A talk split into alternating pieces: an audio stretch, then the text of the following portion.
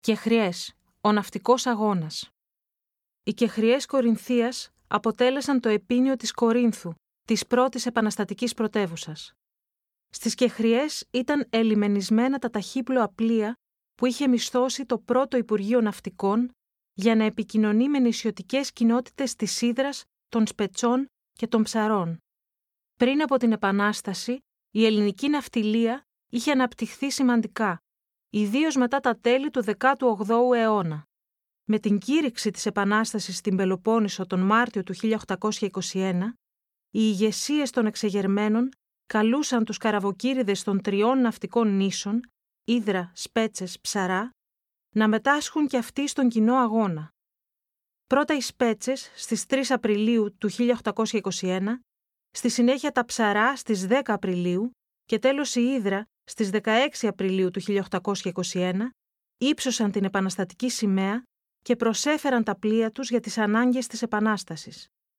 Ειδικότερα στην Ήδρα είχε προηγηθεί ήδη από τις 28 Μαρτίου ένα τοπικό κίνημα των μεσαίων καπετάνιων του νησιού υπό την ηγεσία του Αντώνη Οικονόμου, που ζητούσαν τη συμμετοχή στην Επανάσταση καθώς και την παροχή χρημάτων από τους πλούσιους καραβοκύριδες του νησιού.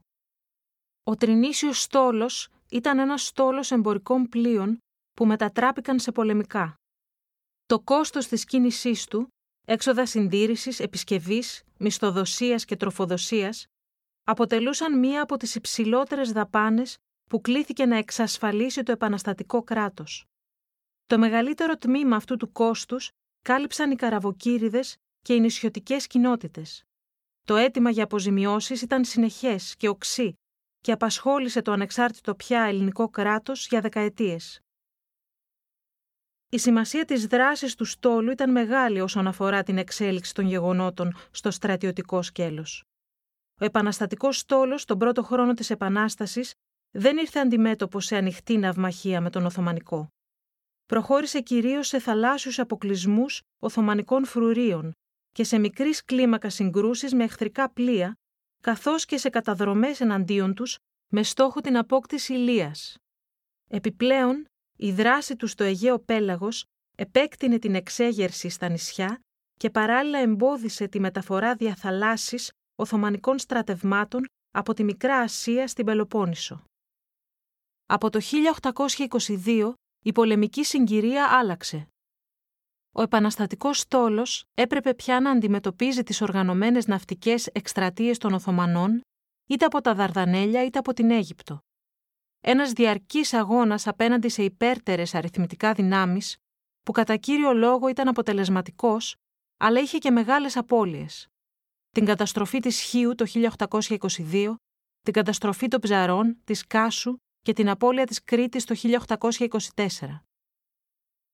Μία από τις πρακτικές που ακολούθησαν οι Έλληνες ναυμάχοι ήταν η χρήση πυρπολικών, ηφαιστείων στη γλώσσα της εποχής, τα οποία αφού τα προσέδαιναν σε εχθρικό πλοίο, τα ανατείναζαν.